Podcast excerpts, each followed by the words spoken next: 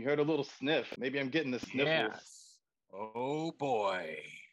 No time for sniffling when there's so much hot, hot news spreading like wildfire around the world. Maybe I'm crying. Oh, you got you got a sad tale to tell, my friend.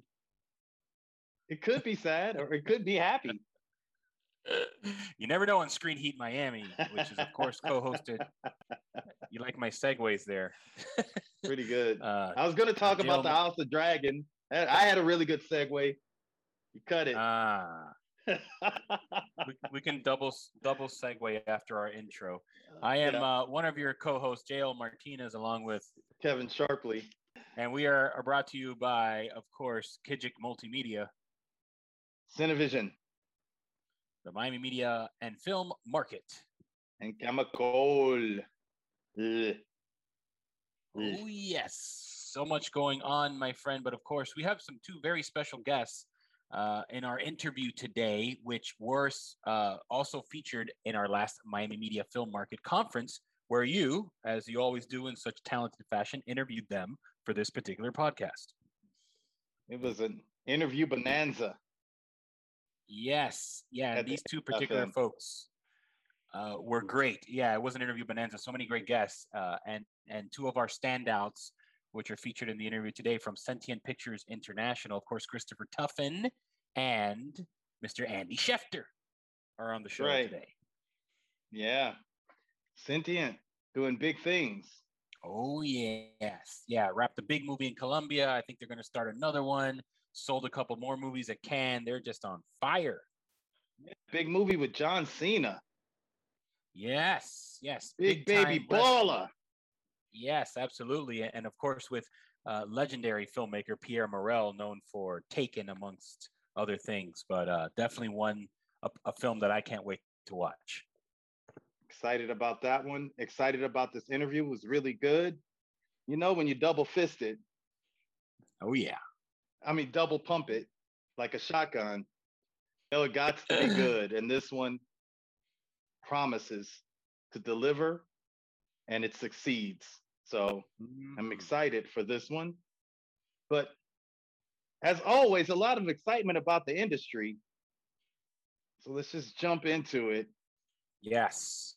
What I was going to talk about at the top of the key, the House of the Dragon is on fire, oh, yeah. blowing dragon Literally. fire. HBO's biggest premiere. Over 10 million people watch the House of Dragon. That's despite everyone's lackluster, not everyone. Some mixed reviews, let's call it. Let's call it mixed, mixed reviews, reviews of, the, of the very last episode of the Game of Thrones. I actually liked it.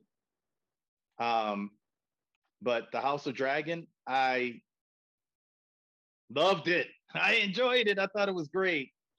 It's a great setup for what's to come and also a great setup for things that happened in one of HBO's biggest hits, The Game of Thrones. Mm-hmm. I'm not going to give a play by play.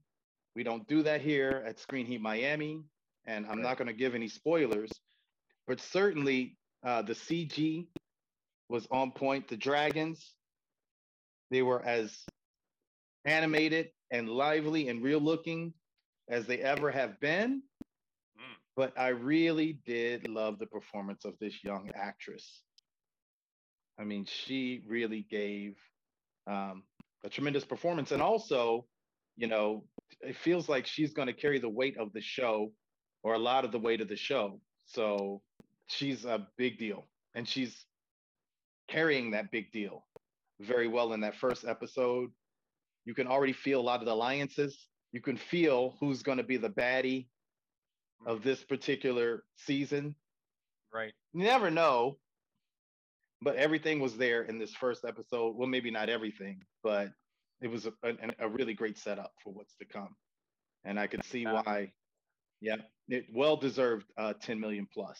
Yeah, no, it absolutely is. And, you know, they used to say must see TV. Now we're saying must stream TV.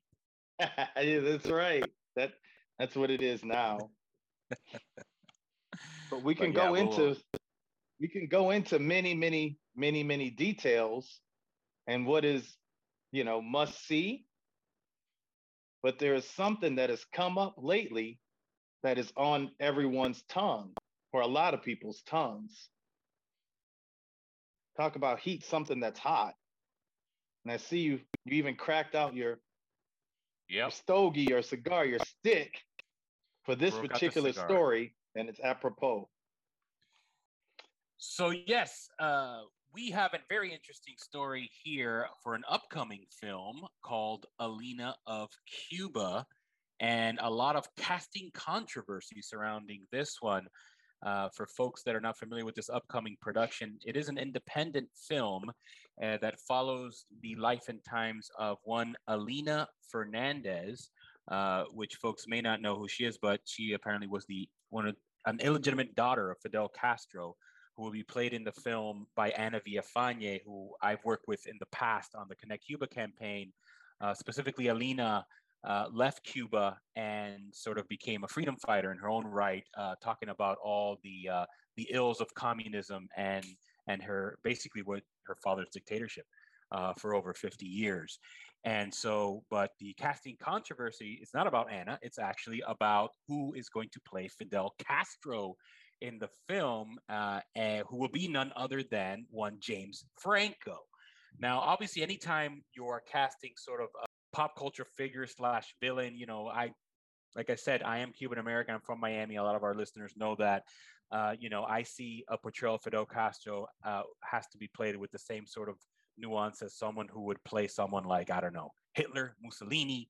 You know, this is I, I put I put Fidel right up there with those uh, historical monsters.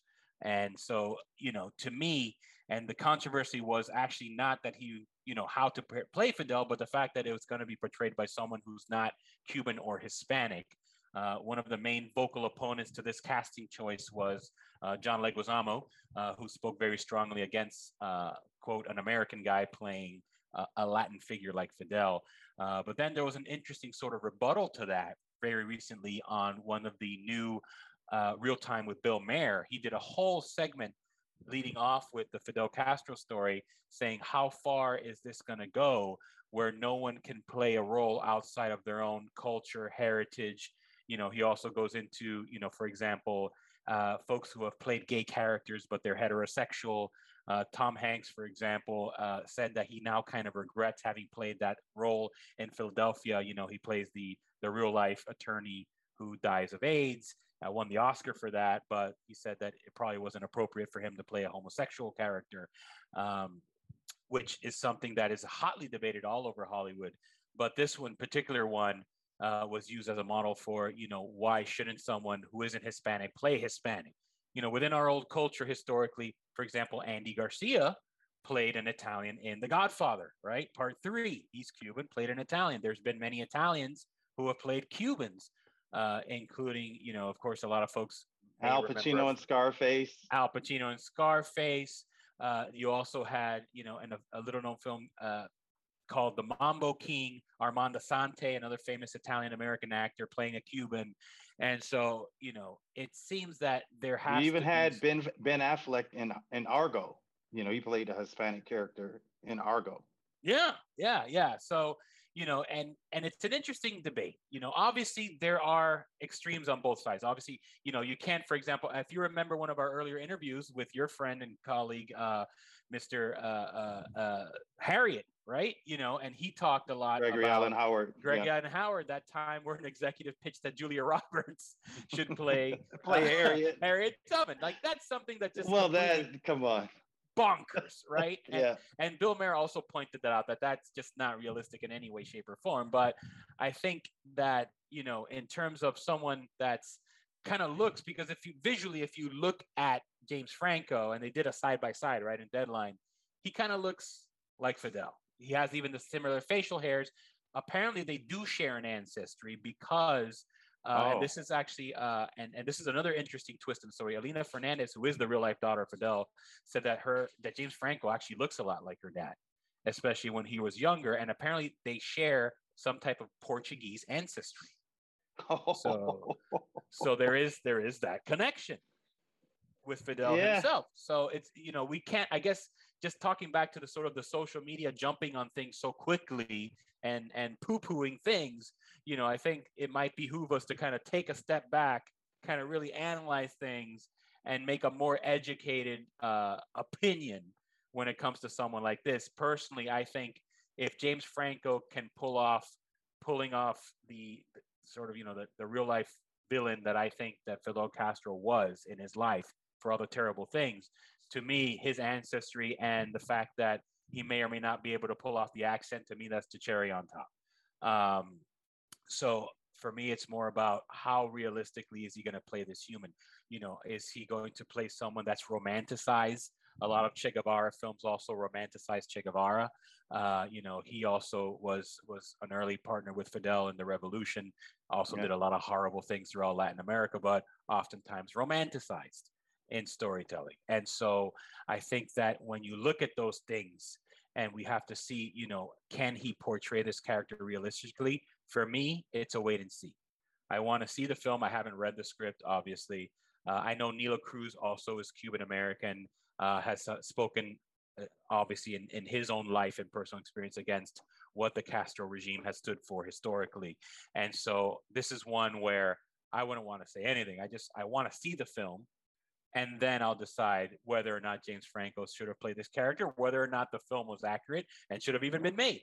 But I yeah. think right now it was just way too early, and I think this it's a bit of nonsense saying at this point that oh, just because James Franco isn't Cuban, he can't play a Cuban.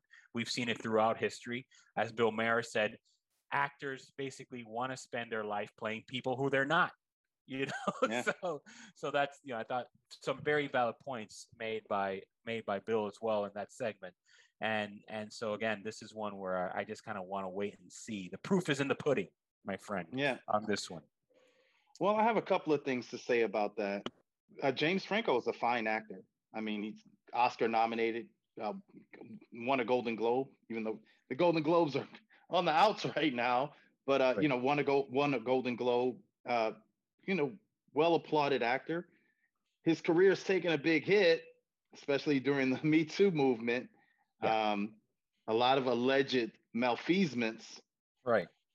There's not, nothing is stuck yet. But James Franco is, I think, taking a playbook that a lot of actors take, or taking a page out of a playbook that a lot of actors take when their careers have, you know, kind of gone in a different direction, in, in a wrong direction, right. by go, going into uh, in, an indie film, and he's tackling a complex character.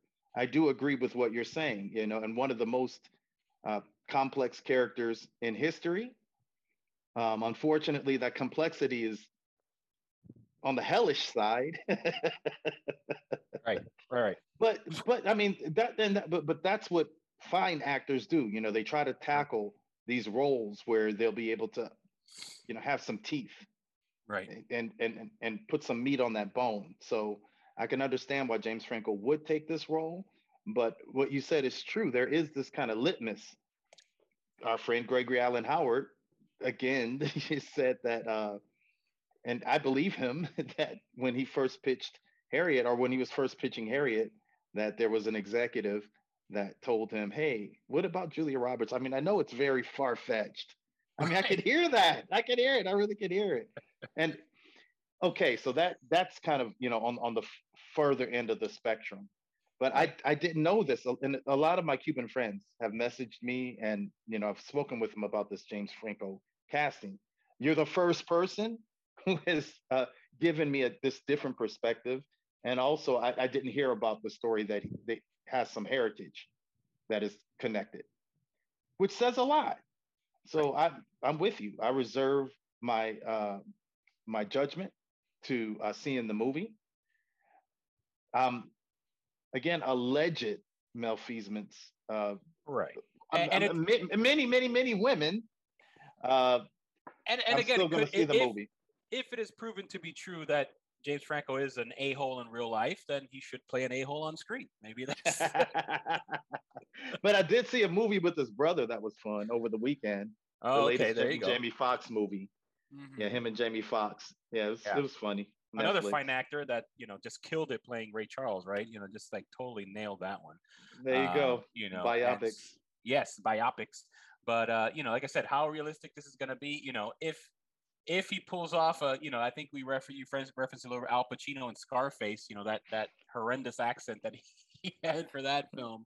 You know, we'll see if he does more of a Pacino or something a little more realistic, like Yeah. uh, you know, his his Avi Rocky Echevarría, who's now Steven Bauer, uh, who played a much more realistic Cuban actually in that film because again he's Cuban American. Isn't Steven and- Bauer? Yeah, isn't he Cuban? He is. He's Cuban from Miami, and right. From, know, yeah, yeah, yeah. yeah, So so again, his his was a lot more. I know he did also. Uh, Steven did try to coach uh, uh, Al Pacino on some of the lingo and how to say things, but you know, Al always does his own thing, and yeah. you know, a lot of similar content. yeah, always does his own thing. Booyah. Uh, you know, House of Gucci, similar issues. You know, a lot of a lot of forced accents in that one, Yeah. um, and and those roles were hit or miss. You know, a lot of people thought generally that Lady Gaga did a great job, but unfortunately, Jared Leto kind of fell short uh, on that He was funny. one. Lady Yeah, Gaga yeah. is Italian, though. I mean, she played in Italian. She again, she's Italian American. Al Pacino's Italian American, of course. You know, legendary Godfather movies, but you know, obviously subtle differences between what is Italian American and what is Italian Italian, right? I Uh, guess. you know. So you know, apparently he played Aldo Gucci, who was more Italian, moving to America, vice versa. Uh, you know, cool, mentioned-. Yes, yes, absolutely. And so that's uh that's that's always an interesting topic of discussion is, you know, how real does it have to be? You know, Yeah. at one point can we just kind of, you know, uh play a little bit of make believe, you know, that whole suspension of disbelief that we talk about entering a fictional film or a narrative film even if it is based on real people or real events. You know, at some point we just have to understand that we are we are being told a story by That's true. storytellers, right? At the end of the day. Yeah. And, But and how do we know if those stories aren't stolen? Ah, great segue. Yes, that's true. How do we Uh, know? big article in Hollywood Reporter uh, about this very concept, my friend, which is this idea of um, how Hollywood is currently trying to avoid storytelling theft claims. Which you know, again, they're saying because there's so much content out there today, that could actually lessen uh, the exposure because so many new voices, so many new stories being told. You know, this is not just you know a small handful of sort of Hollywood insiders. Now, as we know, the industry, because of the streaming wars, has opened up so much globally. You know that we're seeing amazing stories not only out of Hollywood, but out of Spain, out of you know Africa, out of Latin America that are really hitting the mainstream. But how do you avoid that, especially in the social media age, where so many of you know major content creators are on Twitter and Facebook and getting hit up all the time? You know, uh, as as the young folks like to say, slipping into the DMs and getting a PDF script from you know some adoring fan who would love your advice on a script. And if said content creator reads that script and then does something in a similar genre, uh, is does that constitute theft? Uh, so according to many notable entertainment attorneys uh, uh, quoted in the Hollywood Reporter, it actually does not. So there is certain litmus tests you have to pass. So for example, you have to kind of be pitching this story that you have to a potential buyer or studio with the intention that they want to buy it. If you go through that process, they let's say pass or they say we like your idea, produce it without you and never pay you anything, that could be grounds for a legitimate lawsuit. But if it was just like, hey, I'd love advice on this rom com I did.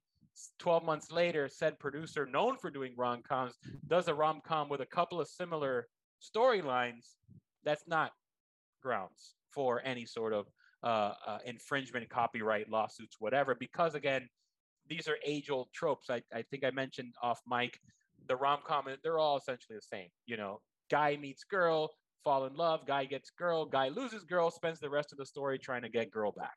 That's pretty much every rom com ever made. Um, so, what has to qualify? You know, there are many more specific details that you can get into, like down to, you know, specific characters, setting. You know, there's so many details you have to kind of prove, right? In addition to, you know, do we know that this person received the material? Do we, you know, do you have to go into the script comparison and, you know, just because you told a great outer space movie to a, uh, a producer known for that and they end up doing an outer space movie does is absolutely not grounds for the fact that they copied their story so there are a lot of protections as well for the content creators when being pitched new ideas but one thing that they are being told is again be careful about receiving unsolicited material particularly yeah. on social media that's a no-no yeah. well i have a form that I have people fill out that want to pitch right. me things or send me a script. Right. And if they're not willing to sign that form, right. Hey, I'm not going to get sued. You know, I'm not going to let, and a lot of these things are set setups too. So, you know, you have right. to understand that. A lot of people are just trying to, you know, I'm no Jerry Bruckheimer, you know, but a lot of people are trying to set up these kinds of people for a big windfall. So those yeah. potholes, you just have, you have to be careful.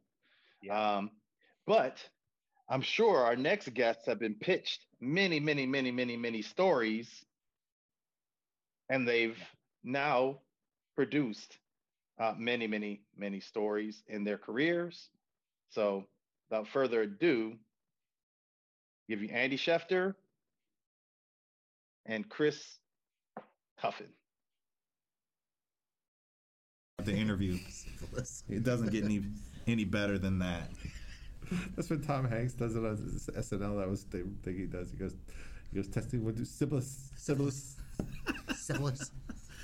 so this was a great way to start it. We're here with Christopher Tuffin of Sentient and Andy Schefter of Sentient.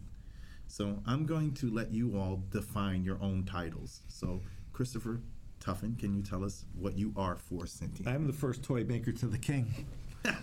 that's what, that's my title. That's what I officially do. I guess some people would say I'm the co-founder of our international sales and production side, Sentient Pictures International.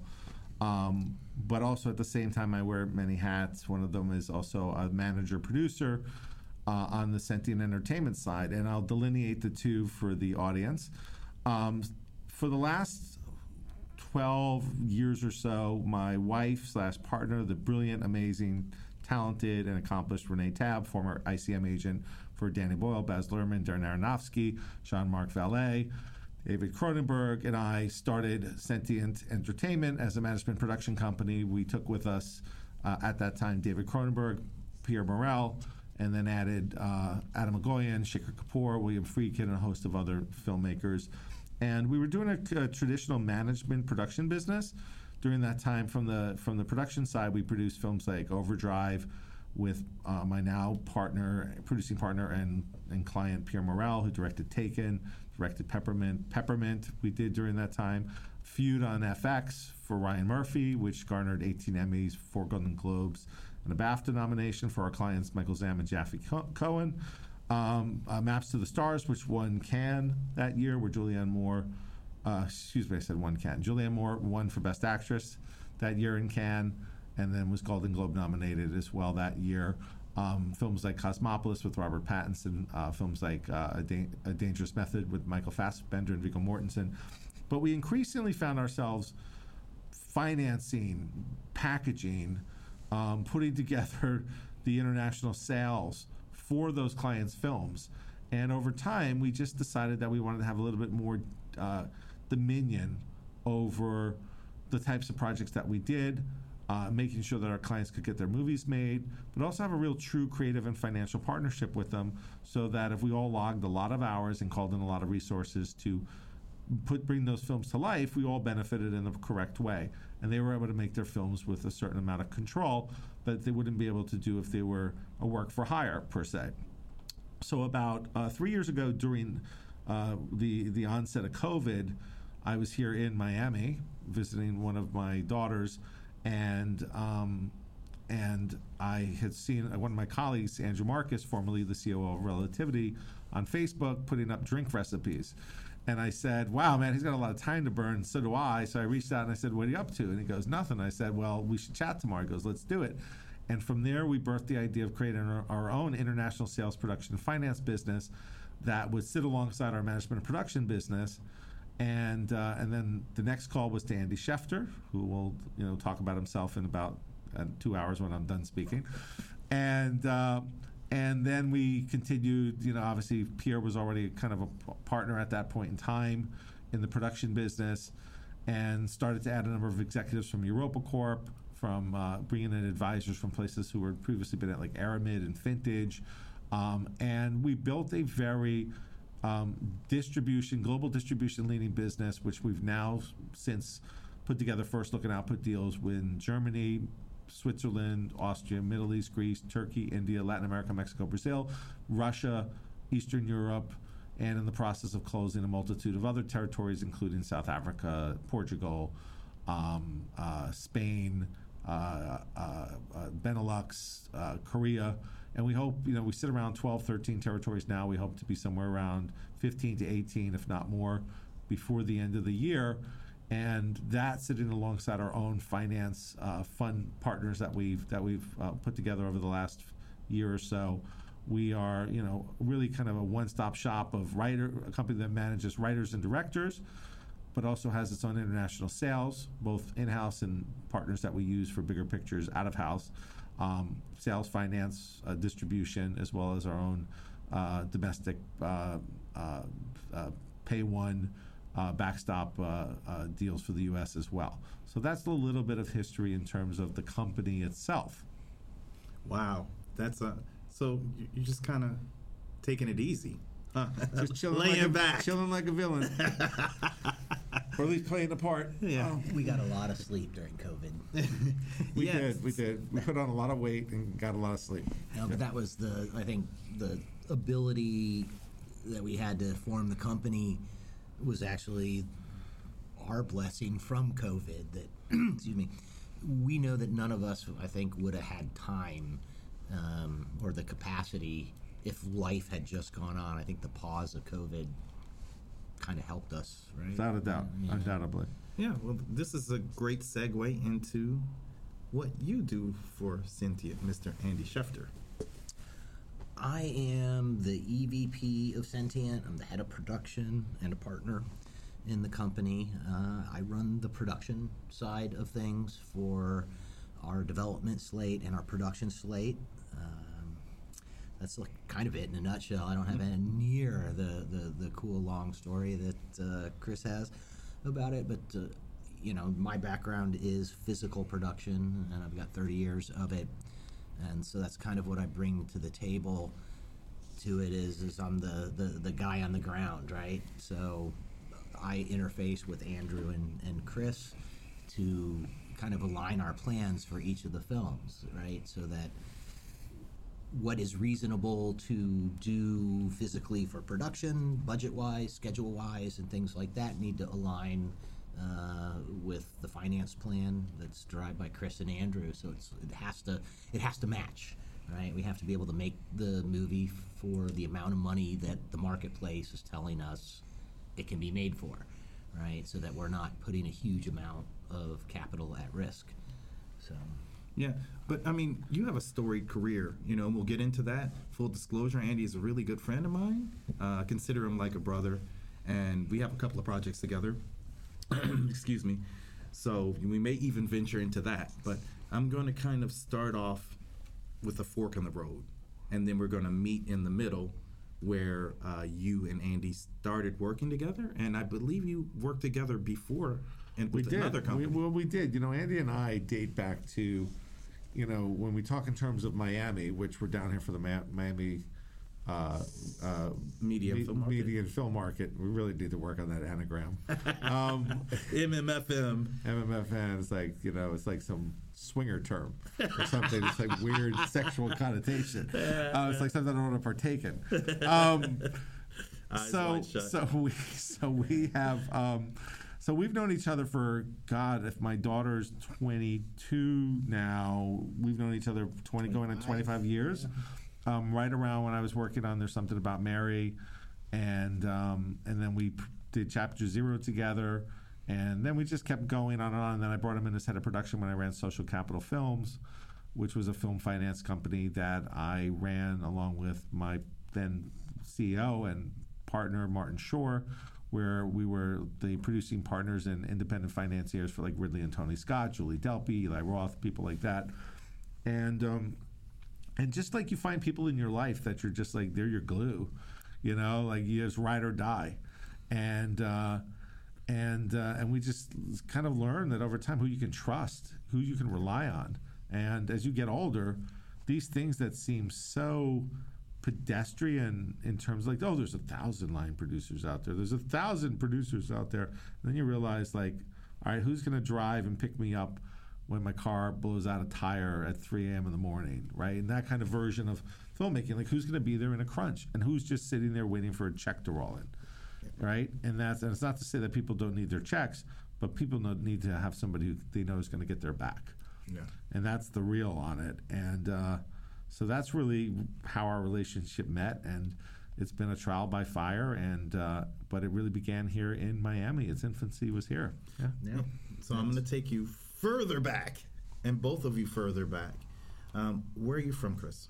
I am originally from Long Beach, New York, which is if you are from New York, you know it's the end of the Long Island Railroad, on the southernest portion of the Long Island Railroad. I um, I grew up very humble beginnings, lower, upper lower class family. Um, you know, no proximity to the entertainment business, um, but what did we have? We had a tape recorder, man, and my brother and I would make these uh, shows that we would just like. My brother and I were like prank phone call experts, and we would make these shows where we would just like fuck with people. Like I don't care who you are. If you were a Christian channel with a thing about adopting kids who tried to kill themselves, we would just like prank phone call you and try to convince the kids to kill themselves. Or we would find this one dude on a religious channel. I mean, we would do shit like if you were like knitting a quilt for AIDS patients, we would like call them and pretend we want to ask them out. And then like be like, no, motherfucker, ah, whatever, hang up. Like we were just the worst punk fucking kids on the planet, and uh, and we kind of learned like that was like rooted in like what you see Dave Chappelle do. It's like kind of like this adversarial comedy where it's like you know it's not right.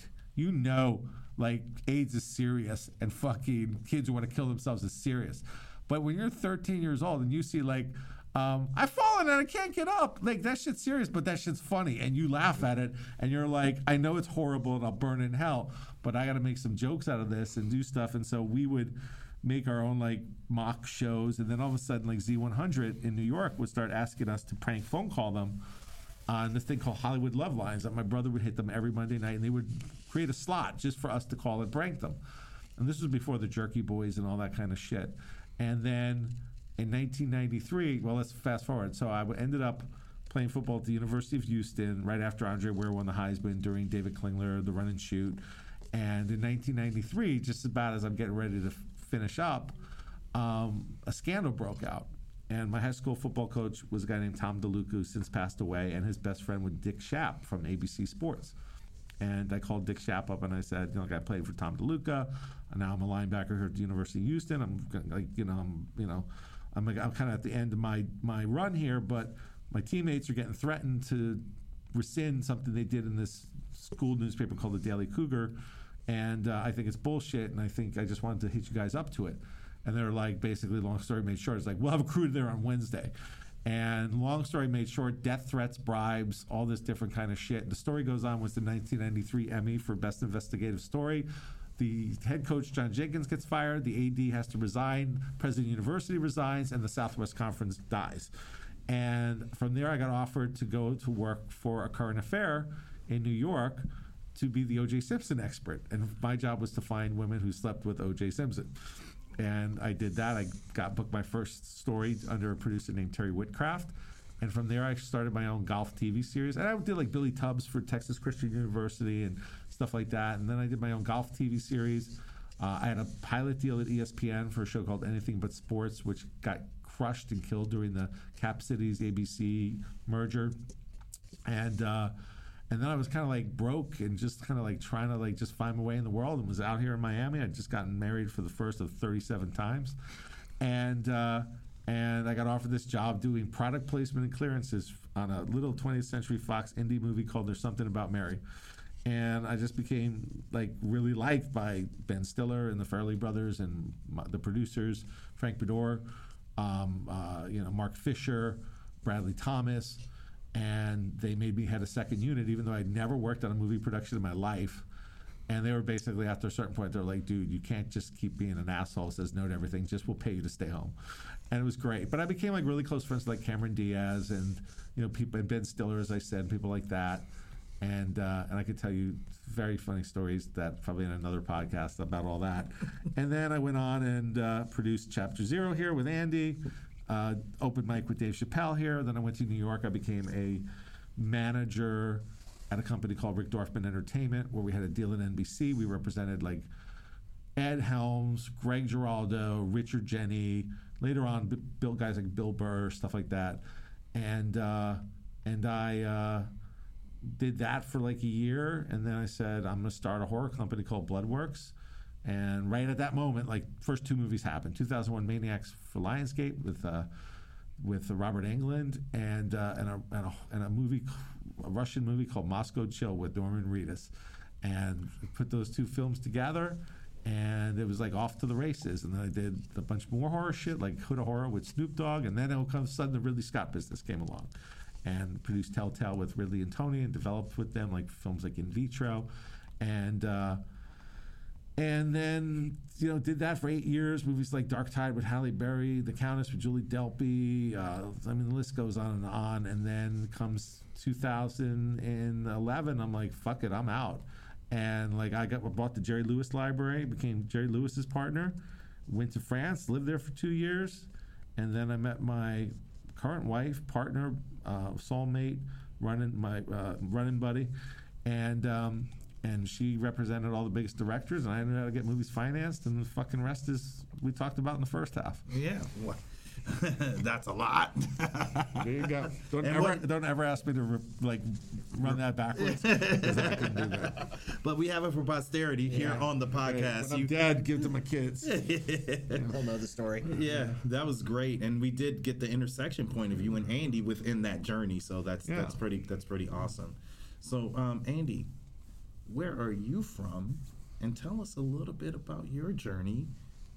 And the build up, you know, we're going to build up to that intersection point, you know, Yeah, something know about Mary and uh, It's always so hard going on after Chris because he does it with such an exciting manner with so many names dropped. My journey is like a, a lot of people. I, you know, I showed up in Miami in '93 from the Midwest, film degree in my pocket, empty bank account, no idea what I was going to do. That's actually a lie. I came here to be a still photographer. And I had been hired as one, and they, they paid to move me here. They rented me an apartment. I got here, it was furnished, right? I was a 23 year old kid with a camera. And um, it seemed like a great job at first because I was a filmmaker, but it was moving me away and going to pay me a bunch of money to take pictures of mostly beautiful women, right? So as a 23 year old guy, it was like, oh, this is great. Six months in, I was pulling my hair out. It was horrible. It was boring. One frame a second, right? It's like, this is not enough. Um, and I began raising money for a movie. I had written a movie. Uh, it was originally called Planning Impossible Gardens, which is the name still the name of your- my your com- company. yeah, it's my commercial production company's Impossible Gardens. And you know, I raised a couple hundred thousand dollars and shot this movie in '94, and it, it basically got my career going. Of like, oh, he made a movie and it did the little festival thing. And, and back then, if you you either sold your movie or you got into Blockbuster, or nobody ever saw it again. Then I had some offers that that relied on me basically raising another two hundred thousand to finish it to thirty-five. I had shot it on sixteen. And at that point, it was like I, you know, like a lot of writer director types. I looked at it and went, "This is horrible, right? I can't, I can't possibly, you know, show this and raise another couple hundred grand." Now it's not that horrible, but as an artist, when you look at your own work, it's just, it's never as good as Yeah, you want it to be. your own worst Ne- critic. ne- Oh yeah, absolutely. And that got me going. And you know, while I was editing the film, some guys out of New York called and said, "Hey, I heard from the local film commissioner that you made a movie for a couple hundred k. We've got five hundred thousand. Would you produce our movie?" Right? And I'm like, looking at my bank account, thinking, "Yes, yes, I will." right? So I went off and did that movie, and then somebody else, a, a producer, was like, "Hey, will you help me make mine?" So I went and I production managed that one, and it kept going. At the same time, being in the Miami market, even at that time when Miami, excuse me, was the number three place in North America for production, there wasn't tons and tons of stuff here. So I started getting into commercials and music videos as well. And I say that on the music video side, it, it really dropped when I got a call literally out of the blue one day and was like, hey, I've got a Gloria Estefan video that shoots next week. I can't do it. Will you do it? And I'm like, I've, I haven't done a music video this big before, right? What that. was the budget? It was a half a million dollars in Oh, yeah. '95, and so at that point, I was I was doing music videos, but for like local acts at 50k or people from Atlantic Records you never heard of for 100, 150.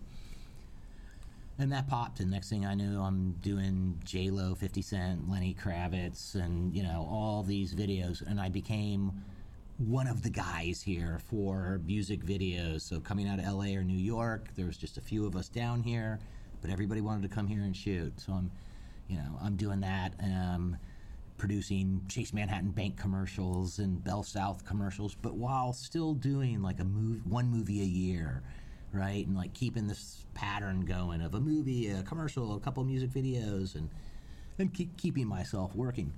And as Chris said, in, in the late '90s, we met on the movie Chapter Zero, and we stayed friends. Right? A lot of times, you do a movie, you you know work with the fellow producers, and you get done with the movie, and maybe one or the two of the people in the film you gravitated towards, and you stay in contact with, and you keep a relationship alive. And that was Chris and I's relationship. You know, we didn't work together for a couple years after Chapter Zero, but spoke regularly and advised each other regularly on what we were doing and what we were working on and offered advice where we had it for each other and we're just friends right? Producers who are friends right? Not you know getting anything necessarily financial out of each other but staying friends. And that's actually seldom in this world because you go right to the next movie and you're so zeroed in on it. It's hard Yeah, right? I think I think people make that mistake where they think, and I've used this anecdote anecdotally throughout this conference, which is you know, and something my wife really glued me onto, which is the notion of you know, ten dimes versus hundred pennies, right? Like, you just need ten dimes. You need ten dudes who rise rise with you. Um, if one of them, you know, slacks off, like you know, never cut them off as a friend, but don't slow yourself down for them. But to just have like, like I see people go to festivals and markets and they come away and they're like, I got one thousand business cards back, like business cards, like a like a eight track, like shit people used to have, and you're just like, no, like, what, how can you even follow up with that many people? Like, find who are the five best people you connected with, and how can you? I always use this term, as he knows it all too well. I say you can be opportunistic and genuine at the same time. They're not mutually exclusive. If you're a guy, there could be a girl that you want to sleep with that you think is really cool and you want to be friends with her too. Doesn't mean you might take your shot. Like, hey, you want to hook up? No, I don't. Yeah, I, I shouldn't have said that because I really value your friendship first. You really do. Like you like her. Like she likes the Mets and she likes like MMA and she's like she's like smoke weed with you and you can hang out with her. That's a friend. But but that's a friend, right? but then like she don't want to sleep with you. Well, you you take major shot and you stayed friends with her. That's Yeah. genuine and opportunistic. That's the crossroad in which they meet. And versions of that, iterations of that happen in, in life and business all the time where there's some, I, I want to get something out of somebody, but I'm not willing to sacrifice the friendship in pursuit of the selfish objective. Yeah. And that's where I think there you find a camaraderie with people where it's like maybe this wasn't the day that I could get you to help me with my movie. But guess what? I'm still going to show up to your kid's birthday party and bring a nice gift and I'm going to do shots with you and we're going to go, you know, shoot hoops afterwards because I like you. You're my friend. Like we're cool. And then next time I'm going to take a shot. I'm going to send you my movie. And maybe you never lands. Maybe it lands one out of every five times, but it's not completely predicated upon what I can get out of you. Mm-hmm. It's it's a hybrid. It's, it's there's a dual path to It's, it. it's symbiosis. At the same point in time, like I- at the same time, come I don't necessarily like motherfuckers who, um, like are like they can help you and they just don't want to fucking help because they're like I don't have to help this motherfucker. He's my friend. Like I got him in pocket. I don't need him Yeah. anymore. And I Yeah. won't name names, but there's a lot of people out there like that too. who Feel like they never have to pay. They never have to um, stretch to help a friend. But But I mean, like, friendship is that. Friendship is about that. it's about stretching. If you ain't stretching, then you ain't a real oh, fucking friend to not- begin with. So don't act like that's I'm trying to get over on you because you're getting over on me in some way by treating me like I'm a second class citizen. Yeah, yeah. So Yeah, that's great. And you know, within there, you know, you're already giving advice. I mean, you know, really incredible advice. This show, we talk about, you know, this outreach and, you know, giving not only advice to people who are starting in the industry, but to people who are in the industry. And this is like life advice, you know? So th- th- this, this is amazing. I want to uh, take it to then this connection in terms of you all working together in, in a bigger sense, a social capital. So I know that you guys work together. Yeah, we did, we did that. Um, I was there for eight years, and I ran the company um, day in day out. Had a CEO and a, and a, and a, and a, and a partner, and a, still a friend, and a great guy named Martin Shore, like one of the legit, self-made, high net worth guys who's an artist, who's a, who's a, who's a, who's just a visionary, cool guy. Um, and he's just like did the craziest shit. He'll remind me of it all the time. He'd be like, "Man, I just let you like go run a company for eight years and never." Uh, and this is a true story. And he, if he hasn't heard this story before, he, he should hear it now. Um, um, like towards the end of my tenure when I was there, like I was just like over. I was burned out. Like I was burned out like by everything. I was just done.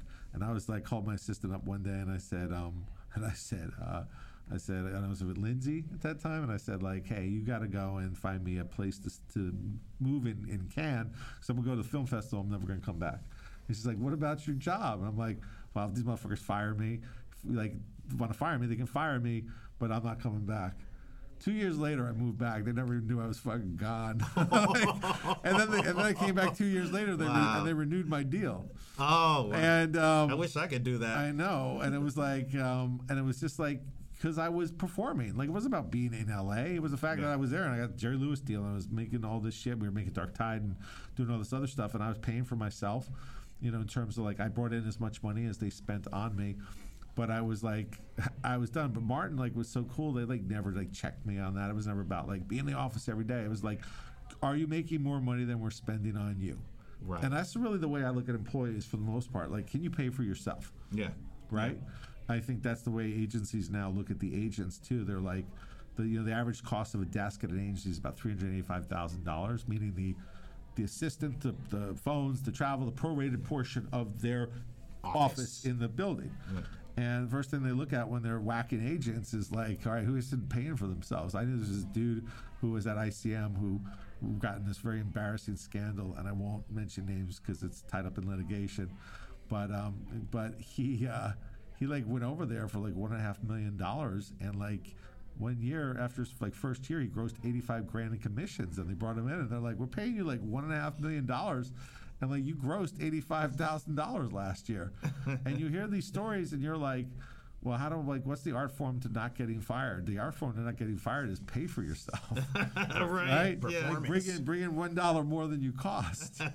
One dollar. That's it. I mean, if you're if you're somebody that people value because like maybe in that like situation, like in that company, like I might have not hit my stride yet as a producer, but the great thing was is my CFO, my CEO, who are great, still my my boys till today.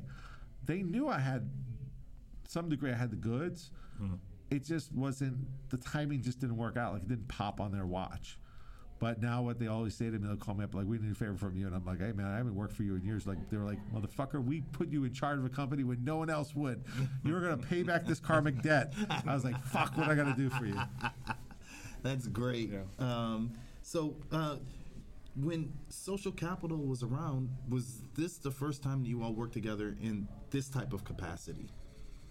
Kind of. Yeah. Yeah. I mean, I think otherwise it was all just advising each other on It was, stuff. or like we took runs to some projects producing together, like the basement and shit like that. Like we, Yeah, we kind of took these couple of runs, but that was the first time we formally did. And it was always like we always intended to. It was always like when we get the chance to do something that's like our thing. someday, right? Right, It was always the the someday, the Yeah, thing some- that we can control. And it was and it was funny because my you know my wife comes so much from the agency side and she's so you know integrated in Hollywood. There's not any, ex- you know, I, I go to the Golden Globes with her or the Emmys with her, and there's just nobody she doesn't know. I don't care if it's Donna Langley or Ron Meyer or or Toby Emmerich or Michael DeLuca or Scott Stuber or whoever, and they're gonna be like, "Hey, Renee, and who's the bald guy?" And and uh, I'm like, "I just hold her bag." And uh, so I married somebody who was very inside Hollywood. But I but when we started the company, there were three or four individuals that I um, I I always say like it's like we have a bunch of beautiful, brilliant, multi-ethnic, diverse executives, and then we have a bunch of balding or bald-headed guys who work in a fucking in a basement, locked chained to a typewriter, and we do all the work. And uh, but we have a lot of people who are very attractive and pretty that sit in our executive ranks. And when we put the company together, I was like, listen, I want to bring over these three or four people because I know they're they are they are they are um, you know they are they are workhorses. Like they're going to do the work. Uh, I, I think Andy, Kevin, myself. Um, I think you know. Kev- our- Kevin's our general counsel. yeah, our, our, our Oh, Gen- yeah. General Kevin Mills, shout out to him, and um, and now I think Matt, you know Matt Matt included, who advises us, and and I said to my wife, I said, look, like there are some people out there who have incredible skills, and Hollywood is never going to open the door for them, especially now in an era where like you know being like a white straight male um, is like a fucking you know might as well be a fucking you know uh, eight armed monster you know in terms of like you know like the people wanting to work with you in hollywood because diversity is key right now and uh, and especially in those echelons. Maybe balance out a little bit.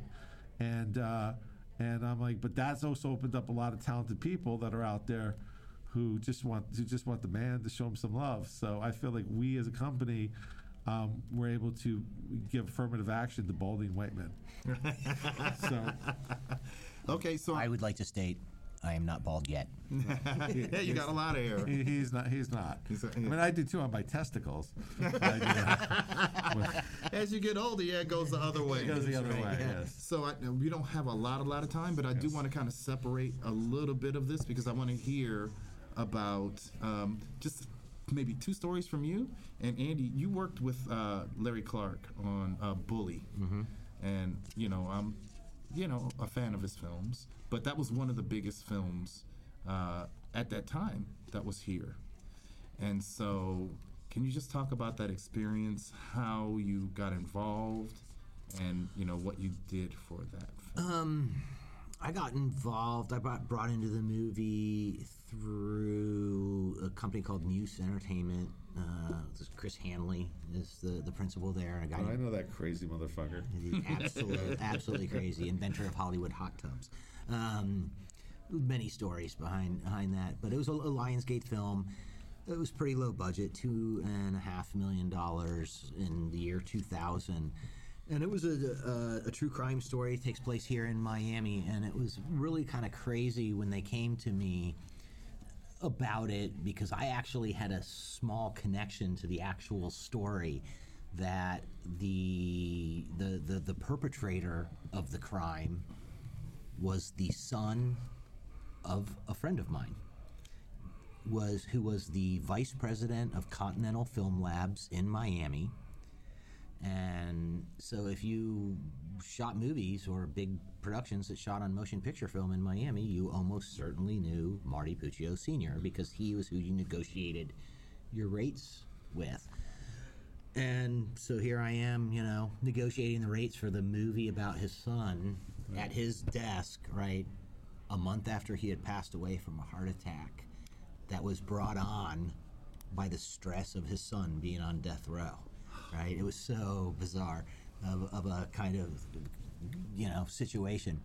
But it was a really tough movie because we had, you know, not very much money. We had all these young actors. Brad Renfro, we literally picked up Brad out of rehab and had him driven down with a chaperone. This is an 18 year old kid who was addicted to alcohol at 11, right, when he was discovered with the movie The Client. And, uh, you know, it, it, it was crazy. I mean, we were tossing our actors' trailers because they were all doing. There was lots of drugs, and it was just it was a crazy tough experience. Brad got arrested for trying to steal a yacht, right? We had you know, we had all the like the TMZs of the day, you know, Access Hollywood. And didn't he like the boat was moored, right? Yeah, so he tore the back so- off the boat. so so like the great story is so like he had even though he had a chaperone, the chaperone was with him. He snuck out of his hotel room at like one o'clock in the morning to go meet this guy to go do drugs. And they go and they do some drugs, and they go back to the hotel. And it's a hotel in Fort Lauderdale. It's got a marina in the back. And he had met this guy earlier in the day, and the guy said, "Oh, sometime you can use my boat, right?" So at three in the morning, when he's completely hammered, all coked up, he and this guy go out to this boat. It's like a sixty-foot, you know, yacht, small yacht, and the keys are there, and he they they fire it up and they go and then they they untie it. They untied one of seven tie lines and tried to pull away. Oh, no. Right, so uh, the transom got torn. It pulled part of the dock off, and it was like about one hundred and eighty-five thousand dollars to fix or something like that. It was an insurance claim. That's crazy. Got arrested. Right, I'm leaving a very important piece out. It is 30 this is all taking place 36 hours before the first day of principal photography. So on the day before principal photography, our lead actor has disappeared and we cannot find him. So the production office is calling every hospital, every police station. We cannot find him anywhere. At 5 p.m., we get a call from one of the police stations, calls us back and says, they just brought him in. He was in the back of a van and was doing pickups around all the police stations to take him to county, and that's why he didn't show up in any of them. Wow. Luckily, the some city commissioners from Fort Lauderdale very much helped us out that we would be able to do a cash bail that night. Had to get the accountant out of the hotel and go to the production office and raid the safe for all the petty cash on production. I'm like calling the art director. No, Do you have any penny cash left on you? Please give it back to me. And so that we could cash bond him out. And we got him out at like 11 p.m. when we had a 6A call the next day. I love that. So that's an incredible There was story from helicopters, Andy. and it was great. You know, That's that's yeah. and that that was the easiest day of production on the movie Bully. I'm not kidding. When that movie was over, I tell people like my 15, 10, 15 years of production before that, right? I had more problems, more nightmares, more issues on on those 20 days of filming than in the previous 10 plus years. Wow. And I was like, I need to write a book, but you know, it was precluded by my NDA. So we're gonna do rapid fire here. I'm just gonna name some names, and if you could give me a rapid fire story or a rapid Uh, fire oh, mention, Okay, cool. All right, ready, to go. Ridley Scott. Um, my of my experiences producing with Ridley Scott, the the most informative one was it was uh, God knows it was like I'm gonna say it was Christmas, the, a couple days after Christmas, 2006 ish. Um, maybe 2007ish, I forget. It gets blurry after a while. We're in color correction. We're doing a DI together. It was Ridley Scott, Michael Costigan, his former uh, president of, of uh, Scott Free Productions, and my former assistant Bailey Conway, who went on to become the producer of Insidious and Sinister, and she's just a brilliant and talented and amazing human being. So we're in the color correction, and all of a sudden comes like this master class, and he goes, um, he goes like, you know, he goes, let me ask you a question. And I'm like, uh, yeah, sure. He goes, why in Alien do you not see the monster until 45 minutes into the movie? And I'm like, uh, I don't know. And he's like, because if you don't care about the victims, then you won't care about it when they die. And I'm like, okay, no, duly noted. And I recite that all the time. And then he goes, what movies did you see over Christmas? And I go, okay, so this will date it, right, to whatever year. I go, Marley and Me. He goes, who was in it? And I go, Jennifer Aniston. He goes, fucking cunt. That's a true story. that is a true story. Um, I cannot be sued for, for telling that tale. I guess she had divorced Brad Pitt, or they were divorced. He was friends with Brad Pitt. I'm sure he had his reasons. Um, go ahead. Yes. Jerry Lewis. Jerry Lewis. First time I meet Jerry Lewis must be like 2010, 2011. I'm in Little Las Vegas. He has an office outside of Las Vegas in a strip mall where you would think dentists would be, or like, you know, people who sell children's orthopedic shoes. Um, and uh, I go in there and he has a plate there. And in the plate is six donuts. And so imagine a circular plate with circular donuts, and it's vanilla, vanilla, vanilla, vanilla, vanilla, vanilla, chocolate in the middle. Now, there's a famous story that Jerry, when he was at had his deal at Paramount, was in a meeting with executives, and he went to the bathroom and he left behind his, a, a briefcase, and in that briefcase was a tape recorder, and he recorded all the shit that they talked about him, so he could call them on it later on. So when I first meet Jerry, I go, hands me, goes, "Would you want a donut?" And I'm like, I go, I go, you know what? I do want a fucking donut, and uh, and I want that fucking chocolate donut. But I know the stories about you with Paramount and all that other shit, and everything with you is a test. So as much as I want that chocolate donut, I'm just gonna have that vanilla donut. So he's looking at me like, yeah, like kid, you did your homework, like that kind of thing. And I take the vanilla donut, I take a bite. After the meeting is done, he goes, "Would you like a donut for the road?" And I reach in, I grab the chocolate donut, I take a bite. I go, "At this fucking point, we're making a deal or not?" And I throw the donut back down and I walk out. Oh, okay. Um, William Friedkin. the devil. Um, not just made a movie about the devil, but he is the devil. He's so fucking crazy, this guy, that he we were making him putting a movie together called Trapped with Diane Kruger, Demián Bichir, and I want to say it was Tahar Rahim at the time or Dominic Cooper. I don't know, bounced between those two guys. And he finally calls up one day. He's like, "This movie's not real. It's not happening. Um, I'm not going to go to uh, Benelux." Belgium. I'm not going to go to Belgium. I'm not going to go there. I'm not going to be on the set. I'm not going to go there for the production for the scout. I'm done. The movie's not going to happen. Whatever. I'm like, fine, fuck, fine. You want to kill this? Whatever. It's done. Whatever. I called up all the actors. They said we're done. We're not making this movie. Billy doesn't think this shit is real or whatever. And then like fast forward to like like a couple weeks later, it's Billy Friedkin on the phone. It's like I'm here in Luxembourg. I'm ready to do the scout. I'm like, dude, you're fucking crazy, dude. Like, I banned this movie like two months ago when you fucking said it was bullshit. and I realized like that, like there are some people out there who just like they live in old Hollywood and they want to fucking play games and they're fucking big bullies. And the only way that you can back them down is like is to say fuck you and like I'm not going to take your shit. Like I love and respect Ridley Scott, but one time he flexed on me on something, and I said I love you to death. Your movies made my career, shaped my everything about my career and everything I love about Hollywood. But make no mistake, old man, I'll sue you the fucking cows come home if you fuck me on this deal. And I got a call like a later from the fucking lawyer. It was like whatever you said to him, it worked because he's blah blah blah blah blah. And it's like sometimes you just got to flex on motherfuckers because that's how they got to where they were. Yeah.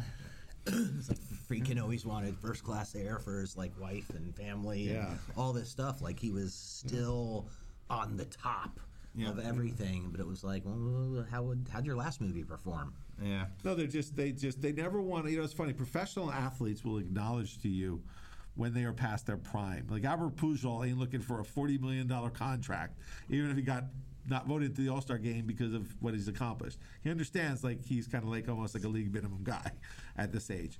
People in Hollywood think that their value should never fucking change from the highest paid day that they ever had. Yeah. You know, they don't look at like what they batted last season. Yeah. Yeah. So, um, last one, and you've already given a lot of advice, so Yeah. I'm not going to do my last question, but I'll, when you leave, I'll get from Andy. Last one, your neighbor. Oh, my neighbor. I live next to a horrible, evil soap opera actor. And that's not really advice. You just want a funny story. Well, you've already given me advice. You've given Oh, everybody want advice funny all story? throughout this. I yeah. live next to a horrible Days of Our Lives actor. I just won't name his name because he's very litigious, but he's the fucking devil. He's worse than William Friedkin. And if this was back in the 80s, I'd beat the shit out of him and just kick him until he was bloody in the street. And then I'd do my night in jail and pay him a bail. But now I'm worth too much money and they'd sue me and I'd be fucked. So this guy the other day was like fucking like flexing on me about my trash can and what I like I put it out too soon or I was part on his property. And I finally just went all New York on him. I was like, "You fucking loser, soap opera actor! You fucking nobody. Nobody remember the fuck you are. Get away, you senile old fucker!" In this, and this is the one thing as I learned in life. Like uh, you might think you're fucking bad, but come up against a fucking New York prank phone calling college football playing motherfucker like me, and you will fucking wish that you were still back in the 1970s because I'm bringing on fucking as hard as anybody. What a way to bring it full circle! That was great. That is the way to bring it. You put your whole journey in that one little statement Yeah, right, right there. there at the end. Football, prank, New York. yeah, New Yeah, York, had it all. everything. I'd mic drop, but I'd break your table. Thank you, Chris Tuffin. You're so welcome, my This friend. This was great. Thank you for having us. Yep. Um, I need one more thing, Andy. Advice About to people coming always into the look industry. both ways before you in cross the road. industry. No, best advice that was ever given to me by my uncle, who's a lawyer and a very smart man.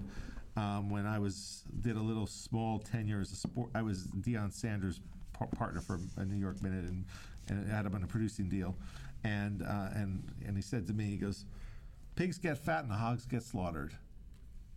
Right, and I know that's not he didn't invent that; it's been around for a while, but there's a, there is a profound truth to the pigs get fat and the hogs get slaughtered, which means you know, don't don't don't don't grab for too much too soon.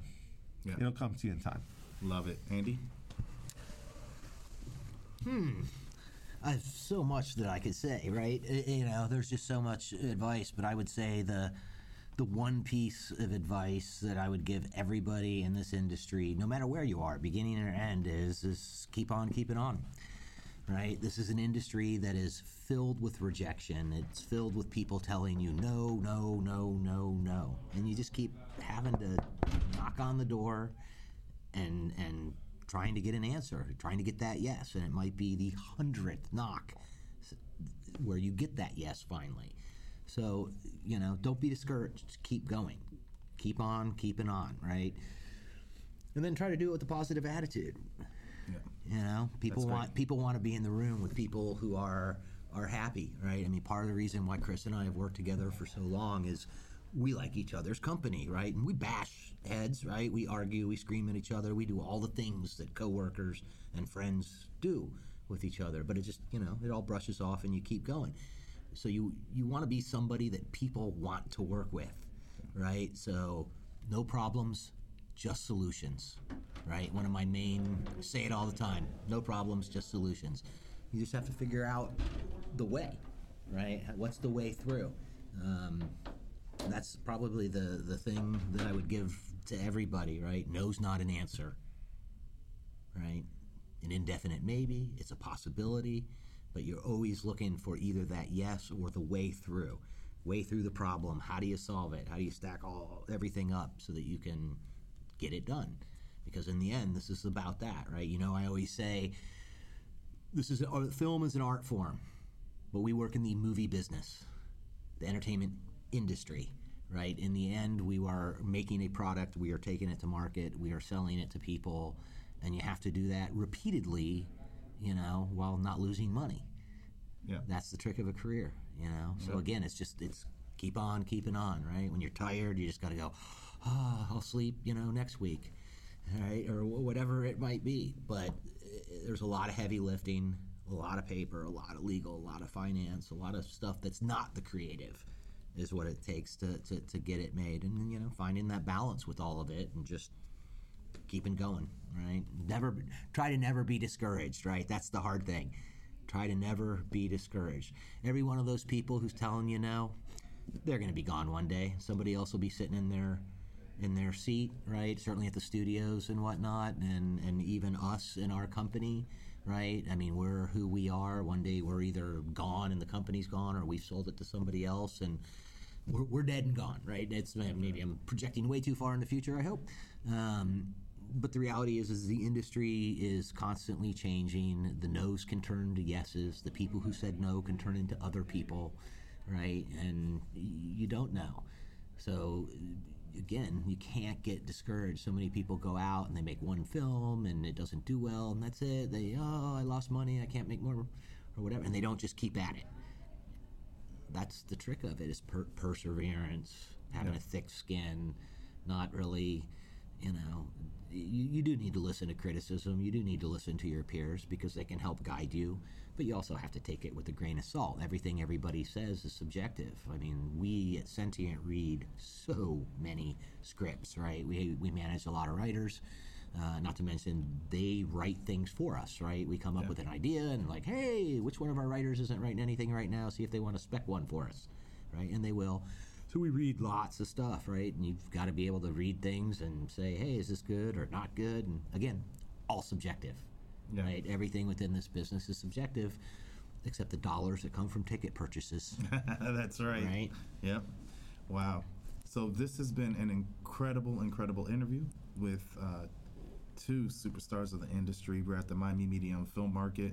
Um, they've been on a couple of panels, and they have blown up this spot and they've blown up this mic. So thank you very much.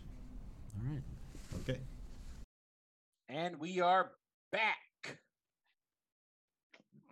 Stories. Story, story, story, my friend. Great job once again. Great job again interviewing these guys at the MMFM this year. thank you, Knocked it out thank you, thank you. Chris had a lot of stories. He's a And he had- story he- man. he- after it finished, he had even more. I mean, man, this guy has led. He's led a life. I mean, I have a lot of stories, but They aren't like that.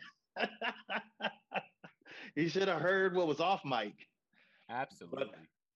But um, you know, very successful. He's worked with a lot of people, worked his way up. Same thing with uh, Andy. They both uh, have worked their way up into a position where you know Sentient can really, really do some big things in this industry. We mentioned, you know, they just finished that film with John Cena. We're both excited about seeing it. Andy, Chris, we're wait we're we're waiting for our premiere tickets, yeah. sir, sirs. So Yeah, but, Standing uh, by. great, yeah, great interview. Uh, Chris and Andy, of course, that had some great stories too. So um, we'll see you at the premiere. Oh, Uh, so I just wanted to uh, get back to something. I just realized that I didn't say the young actress's name from the House of the Dragon. Her name is Millie Alcock, and Millie Al- Alcock blew it up.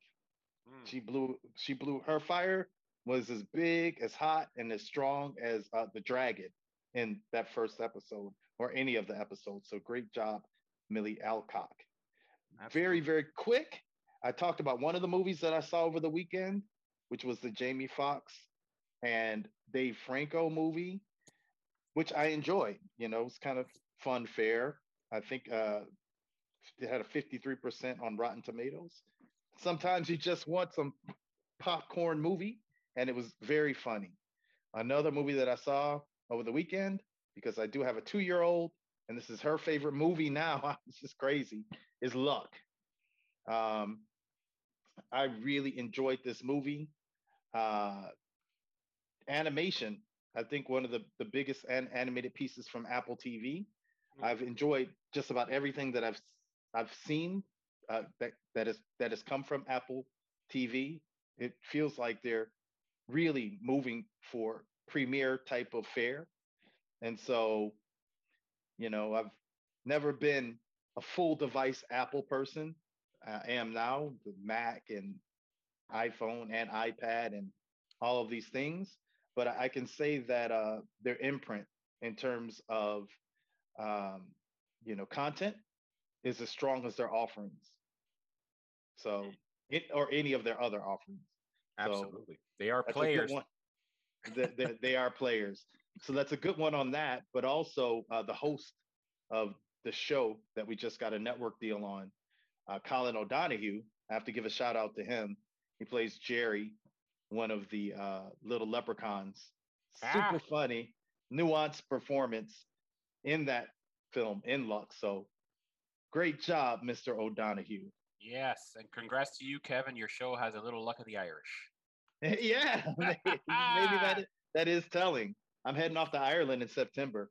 Oh, So yeah, we have an event that's uh, associated with that same show, the Sync Report. And Colin O'Donoghue is actually going to debut a song with Patty Casey, one of Ireland's uh, biggest artists, at that concert. So excited about that.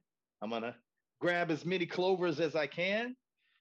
Maybe I'll get to see some of my ancestors too, because you know I have that little Irish uh, lineage and the background. Ah, Sláinte, my friend. Sláinte. yeah, I'm, I'm going to draw on all the luck, all the luck to make sure that this show uh, that uh, debuts in January Oh, yeah. uh, debuts strong. But you want to know who needs more luck than all of the luck that I just mentioned? Mm. Warner Brothers Discovery.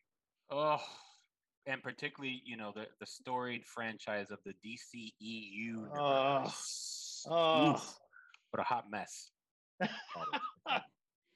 it's like a dragon fire hot mess.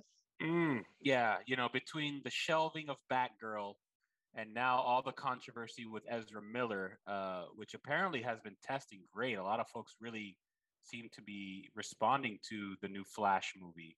It, it, Ah. it didn't just test great, Yeah, it's tested better than any of their movies. yeah, yeah. And this was supposed to be the reveal of Batman Beyond, right? You know, like this was a big, big uh, potential breakout for DCEU. But now, again, so much controversy regarding the, their star Ezra Miller, and you know, talk about we talked about some of the real life troubles James Franco was having, but boy, talk about trouble.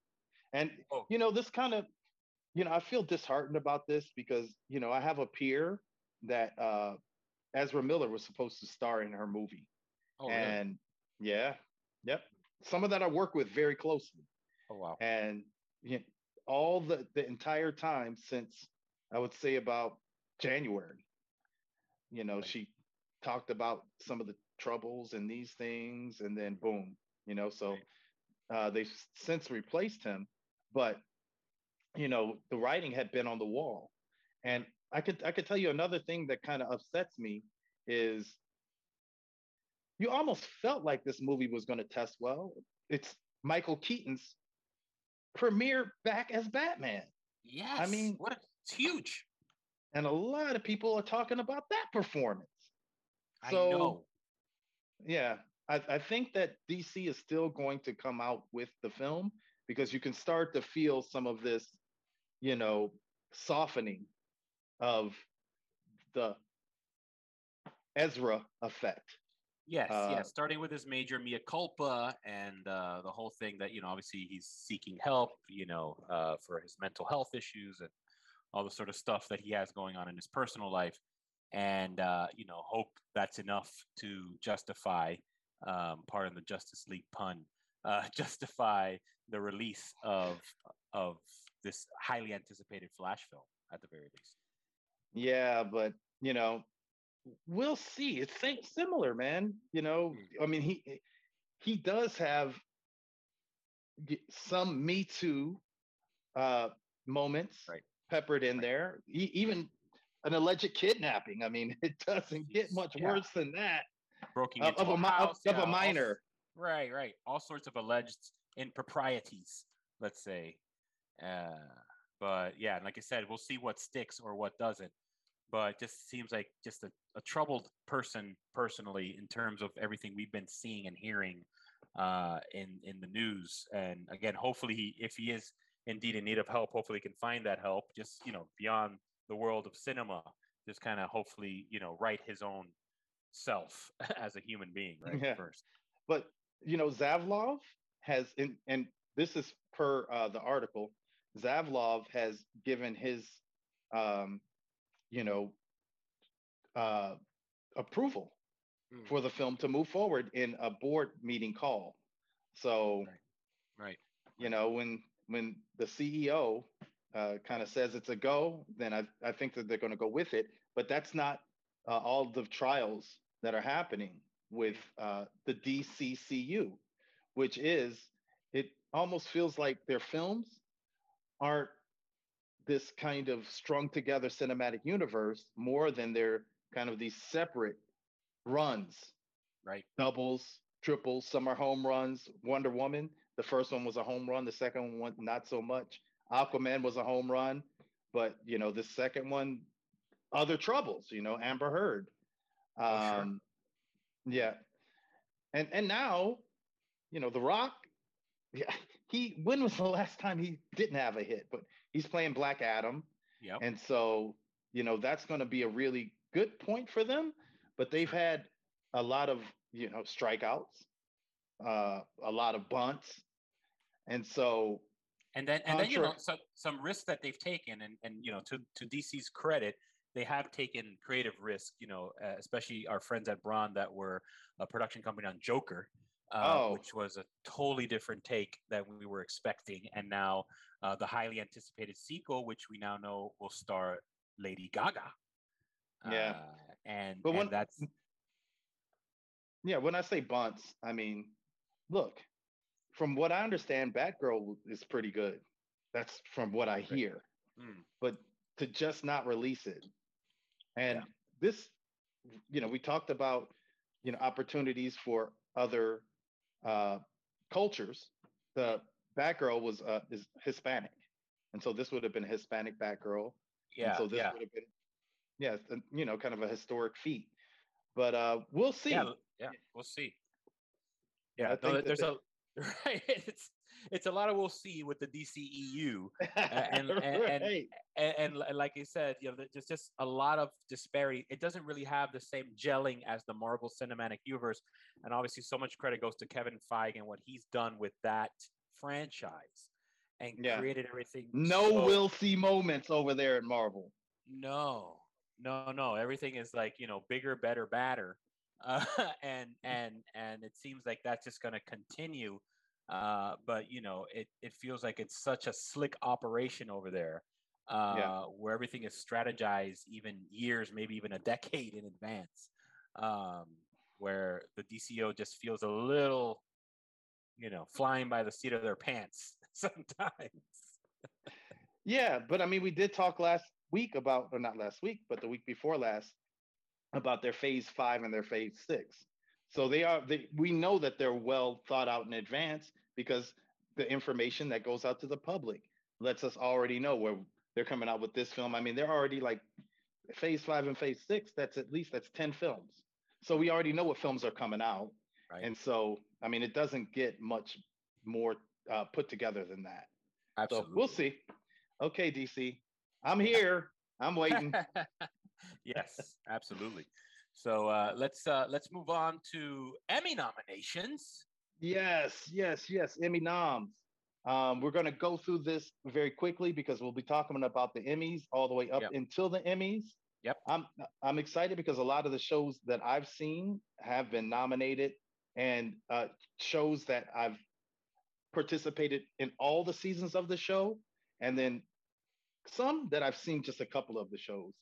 But uh, I'm going to lead lead it out with Better Call Saul, outstanding drama series because they're ending their run now, yeah. and what a run! Just amazing, amazing show. Euphoria, that's one of my daughter's favorite shows.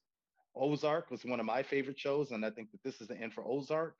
But right. it's been a nail biter. Uh, every episode, I'm like, okay, I'll watch this tomorrow, and I'm like, no, I can't touch Ozark, not tomorrow. Right. You know, it's just not going to work for me. I'm not in. I'm not in the place to watch it. Um, Severance, which I haven't seen, but of course, you know, I've heard incredible things about that. Squid Game, extraordinary. I'm very happy. Squid Game yeah. is in there because it, it, you know, really this show was something that was unique. I've not seen anything like it. Stranger Things this last season, oh, monster. You know, yeah, monster. And then you just think Kate Bush. I mean, they talk about the upside down, people dying. Talk about a song that was resuscitated, and they brought that song into the number one spot Insane. by the sheer power of the show. Power, Sheer Power, Succession.